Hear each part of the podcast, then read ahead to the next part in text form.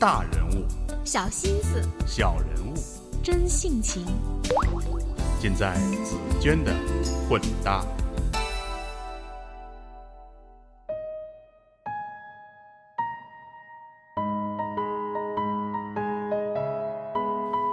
我是紫娟，各位好。当我经过工人日报印刷厂，见到石树思时，有种画面交错、时光挪移之感。负责工人日报社会周刊的老石，应该是个特立独行的存在，因为在这家老牌传统媒体里待了二十多年，他竟也没有错过参与报社之外各类新兴媒介的兴衰交替。期间历经电视、博客、微博，直至如今多元化新媒体的转换，他都能在其中一览风光。见到老石前，我与周围很多朋友对他有着类同的印象。这人看着很眼熟，能说也会说，因为他不断在各家主流媒体露脸，还能将严肃敏感的话题以幽默风趣的方式张弛有度地讲给你听。而那个常在电视中身着西装高谈阔论热门话题的公众人物老石，在被他称为“古墓派”的报社办公室里，像是。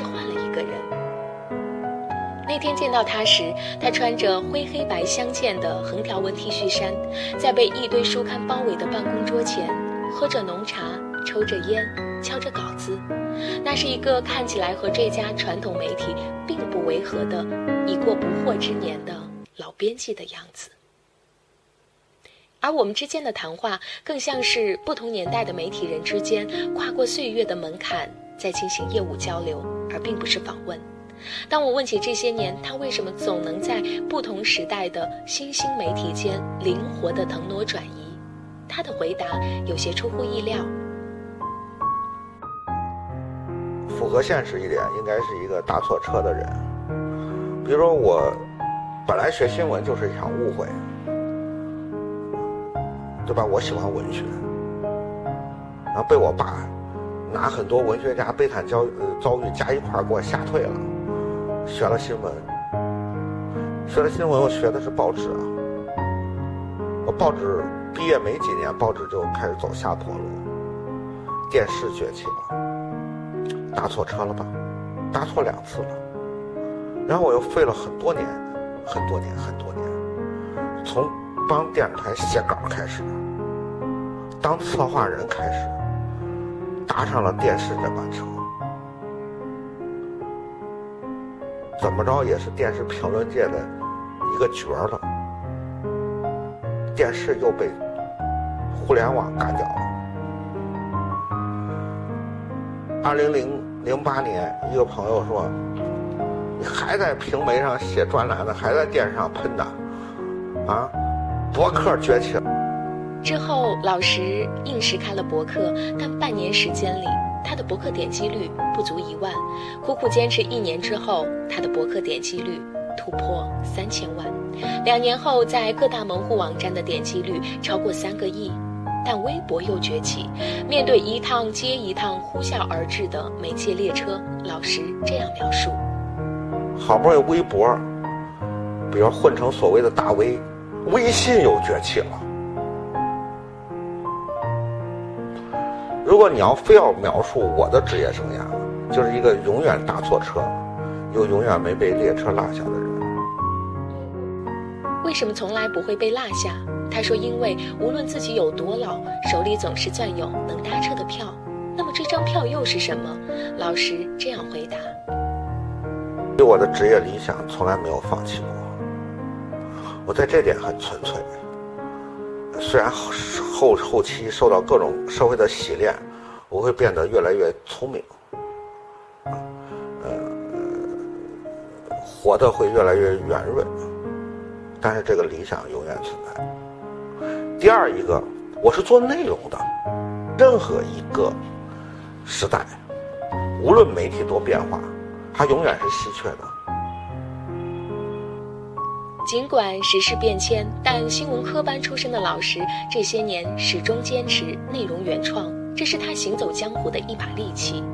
而无论是大众传播年代，还是如今的多媒体时代，老师总能用自己的方法挖掘出受众的真正需求，尽管在他眼中，如今的互联网很像一个娱乐场和垃圾场，但他认为很多人喜欢的却未必是自己真正需要的。相信人，按照马斯洛的说法，是有多种需求的。互联网的需求是生理化的，最多发展到社交，但达不到自我实现嘛。互联网永远不可能给你自我实现的价值，尤其很就再发展很多年，我都认为它不可能给你自我实现的价值，它永远是个工具。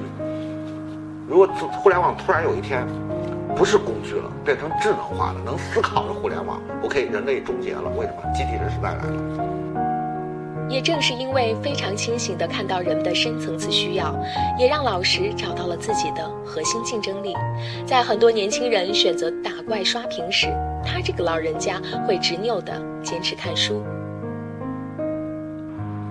我看书，我看互联网没有的东西，不然我活不下去。为什么？只有拿书看书才能骗他们，互联网上没有。对，书是被时间检验过留下来的东西。我们今天互联网那些成意字节的东西，成照字节的东西，有几个经得起时间的我只向时间屈服，因为时间最冷酷。时间的长河中，没有埋葬的东西，是这个时代最缺少的东西。这就是我混混日子的核心的竞争认为，即使去中心化的传播时代已然来临，但人类普世的价值却一以贯之。那些林林总总的资讯背后，从来都有利益、情感、价值观的关联。他会通过自己训练有素的专业能力，通过深入的思考，根据受众的意见去选择并解读人们真正需要的资讯。他说自己具有娱乐精神，会以轻松的方式表达观点，却拒绝参与娱乐节目。所有的网友都是我的老师。比如说，他把，他把所有的这种欣赏表达用来表达，啊，用来发泄和娱乐的时候，我就在思考，可不可以用来表达价值？我也会演电影，我就我我演电影吧，我演过很多很多的角色，小客串都被称为本色演出，这说明他很容易。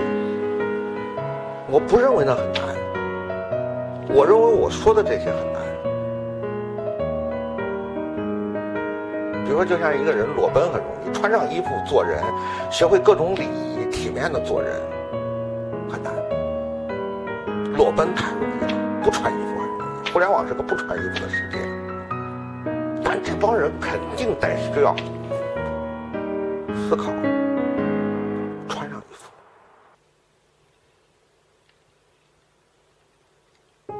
春夏之交的那天下午，京城的大风将窗户摇得咯吱作响。屋内的老石侃侃而谈他所经历的媒体变迁，他难忘的诗歌青春。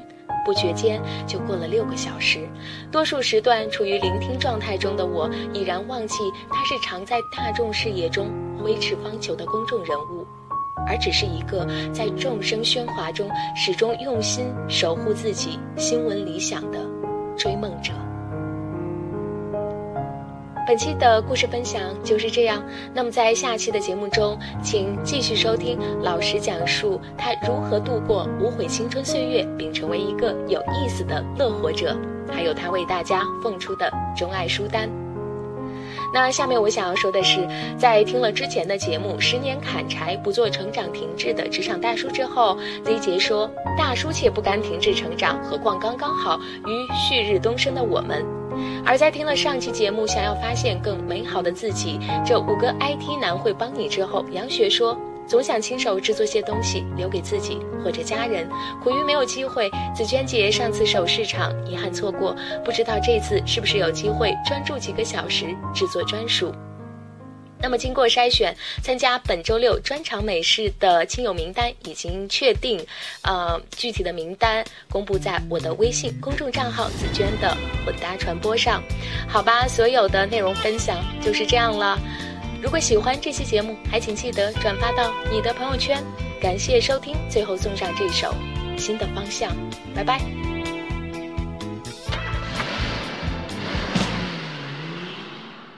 追逐风，在人生的大道上，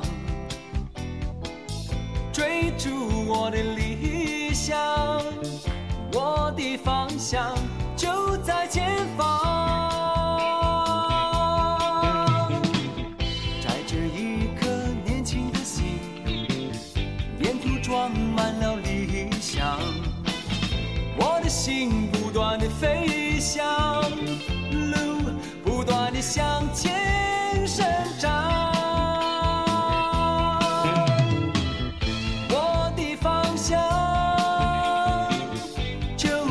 前方，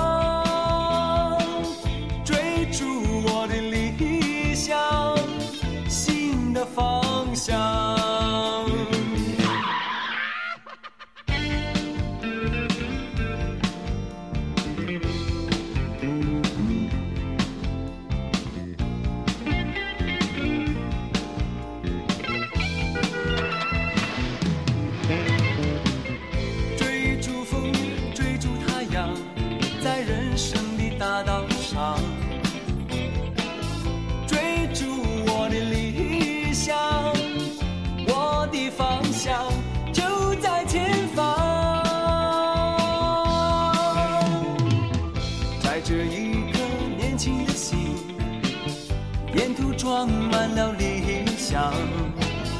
我的心不断的飞翔，路不断的向前